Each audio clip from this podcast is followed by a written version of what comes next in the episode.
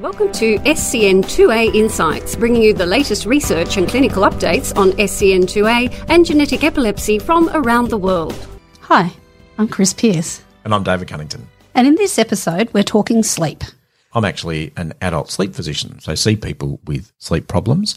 I had the chance to interview Dr. Margot Davey, who's a paediatric sleep specialist and works at Monash Health. And Margot's got a lot of experience in managing children with developmental disabilities and trouble with sleep. So I hope you find this interview with her helpful. It formed part of a podcast episode that I run a separate podcast on sleep called Sleep Talk, talking all things sleep. If you're interested in sleep, check that podcast out as well. Thanks a lot, Margot, for helping us out. Pleasure.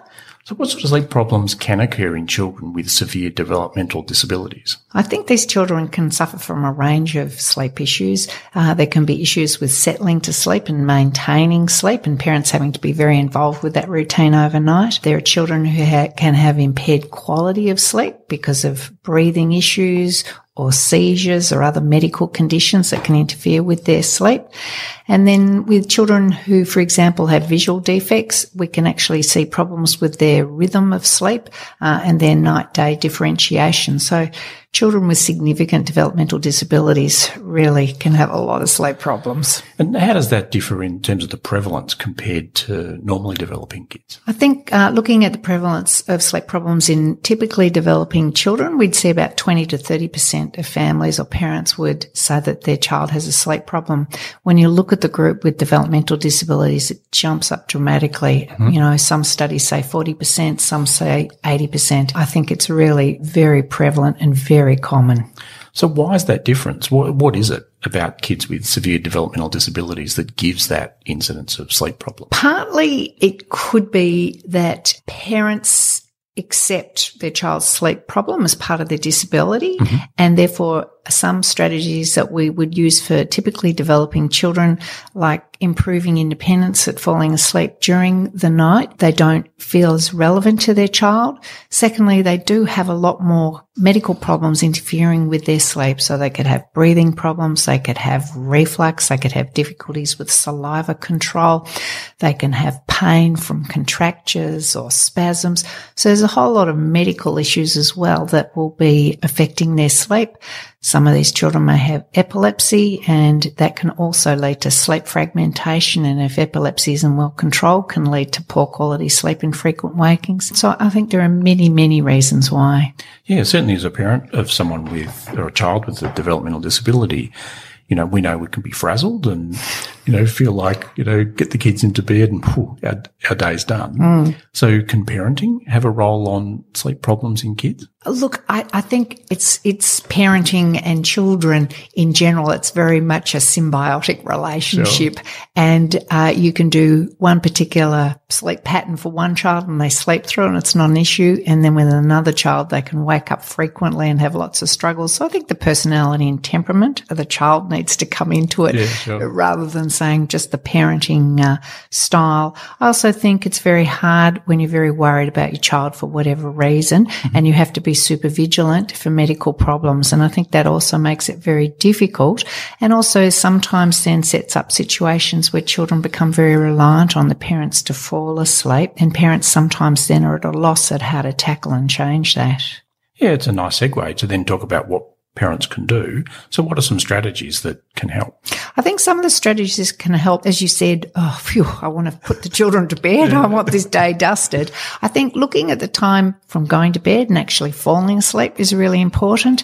Uh, and particularly as children age, you know, teens do tend to have a change in their circadian rhythm. They are able to start a little bit later.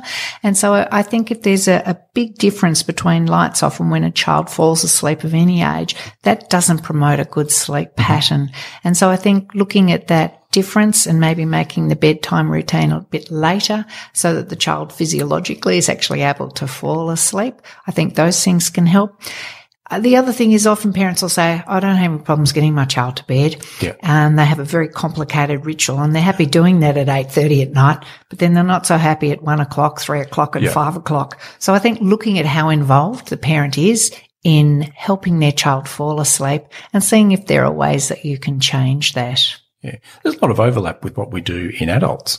You know, as adults, our, you know, compensatory strategies we see with insomnia is you're not sleeping well, go to bed earlier. Yes. Create more opportunity. Yes. So then as an adult, as a parent, it's logical then you'll do that same thing to your child. Yes. Put them in bed earlier. So, you know, helpful to try and avoid that. Yes, yes. I, I think also with some kids who have um, uh, worries or are anxious, and particularly children who can't communicate those needs as well, putting a child to bed too early allows a lot of opportunity to sort of mull over things or make those things worse, and sometimes delay sleep onset even further.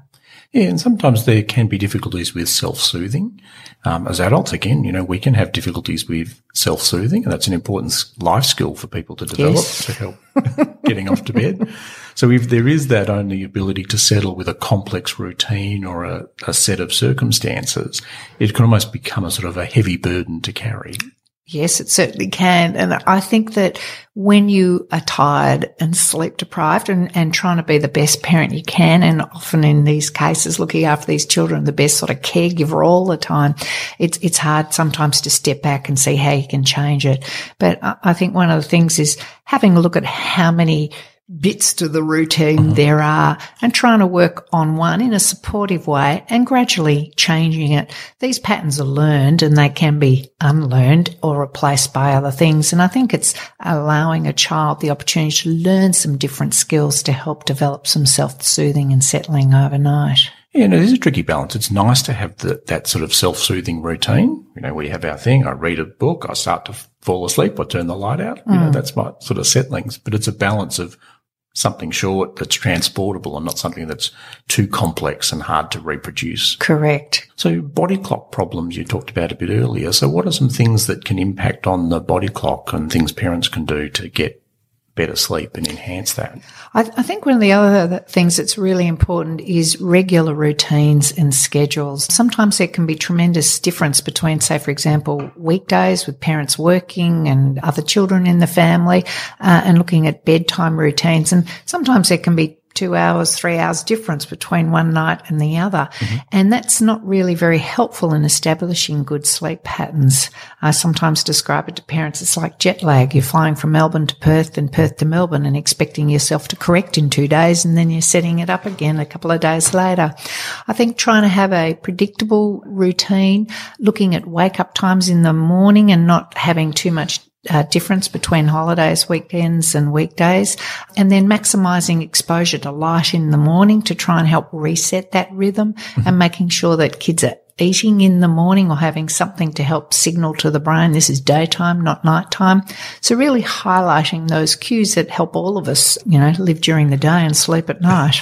One of the things I haven't mentioned is sometimes children with developmental disabilities can sleep quite a lot during the day. Mm-hmm. Sometimes if they're on a bus to go to school and the bus is 30, 45 minutes there and back, sometimes if they fall asleep in class, sometimes teachers aren't as vigilant and they're allowed to sleep. So I've certainly looked after children where when we've really documented it closely, they might have had up to three hours sleep a day. Mm-hmm. And that's obviously going to impact uh, upon the amount of sleep at night. So I think that's another thing to think about when you're addressing sleep problems in children. And what about blue light at night? Is it really that important?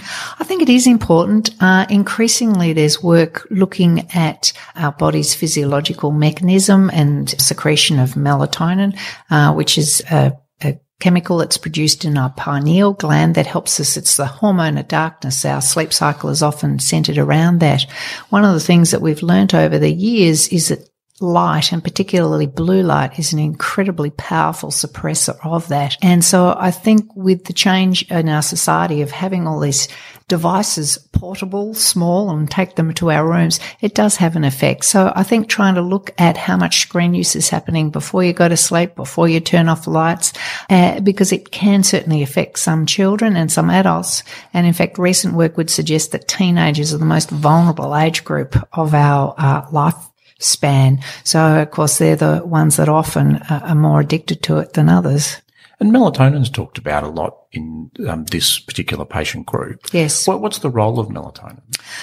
Look, I think melatonin has two roles. One, it can be used um, as a sort of hypnotic to help us fall asleep in slightly higher doses, given about half an hour before you go to bed. It also has a very powerful effect on maintaining our circadian rhythm, and that use is often neglected or not really thought about. Most people use it to help you fall asleep, and I think there's a lot of evidence out there that it certainly can help you fall asleep earlier. But when you look at all the studies, the the amount is modest. We're talking sort of 30 to 45 minutes, um, which certainly in, in some families can make a huge impact. But I think you do need to look at other things such as routines, patterns of falling asleep to get maximum benefit from it. Yeah, in the adult literature, at least, if we're looking at manipulating the circadian rhythm, melatonin seems to be almost the fine print Hmm. and light and scheduling are the, the keys. Is it the same in the pediatric literature? I think for certain groups, perhaps it's a bit bolder print. Um, I think children with autism, there certainly has been a lot of work looking at the physiology of melatonin secretion and the receptor responsiveness to it. And there certainly are some children who do have very significant effects. Uh, so I think there are some medical conditions where there is a physiological basis and melatonin might be more helpful than in other kids, but it's not one, you know, melatonin solves everything. Yeah, and that's often what I see too in adult practice. You know, people take the melatonin, but they're forgetting about light and they've not got a regular routine and a regular schedule. And really taking melatonin without doing the other hmm. pieces is, is you're not going to get the results out of it. I think that's true. And as I tell my teens who say, Oh, what about this melatonin? And you go, well, you're doing everything possible to suppress it. I think what we need to do is look at harnessing things that we know improve secretion of it. And then we can talk about it. So we talked a bit about some behavioural things. Is there ever a role for medication in sleep in these sort of children with severe developmental disabilities? Look, there is there is a role, but I, I think one of the first things that needs to be done is to make sure that there's nothing medical interfering with the children's sleep. Mm-hmm. I, I think things like breathing problems, the most common cause in in this group of children would be something called obstructive sleep apnea, where there are repeated blockages or obstruction to the airway that can interfere with sleep quality and breathing. And I think it's very important to make sure you're not missing anything that could be interrupting a child's sleep. Similarly, as I mentioned before, some children have significant issues with saliva control, pain from spasms, or sometimes if they can't move properly, uh, skin irritation. So I, I think before I think about medication to sedate or help a child sleep through, it's really important to make sure I'm not missing anything else that could be contributing to it. Yeah, thanks. So there are some really great strategies. When should someone think about coming to bring their child to see yourself, a paediatric sleep specialist? Look, I think a, a, child's sleep problem obviously has significant impact on a child in terms of their ability to learn, concentrate, function, their modulation of their behavior. There's a whole lot of things. But I, I think we also forget sometimes about the family functioning and how hard it is. And uh, I saw someone last week where, you know, the mum said, we're so tired. You know, dad nearly had a car accident that's when it's really affecting family functioning as well as the child's functioning. I think it's important to be assessed because there may be things medically that are happening that aren't appreciated. And there may be other things that we can talk about in terms of routines and schedules that we can improve things. Great. Thanks for your help. Thank you, David. That was a fantastic podcast giving some helpful advice and information to parents who are trying to help their children sleep. And it can be a real issue for carers because if kids aren't sleeping well or people you're caring for aren't sleeping well, it can have a major impact and just make life's day to day things much harder to deal with. Yeah, I certainly remember the early days with Will when sleep was not very common and uh, yeah, it's very difficult as a parent with a child uh, who's not sleeping. So if you're looking for more information on SCN2A or genetic epilepsies, you can keep up with the latest updates by subscribing to this podcast. You can also get regular updates via our social media channels, so SCN2A Australia's Facebook or Twitter at SCN2A Australia. If you've got some topics or people you suggest that you'd like us to interview for this podcast, email us at podcast at sen2australia.org or hit us up via social media. Thanks a lot. This podcast is not intended as a substitute for your own independent health professional's advice, diagnosis, or treatment.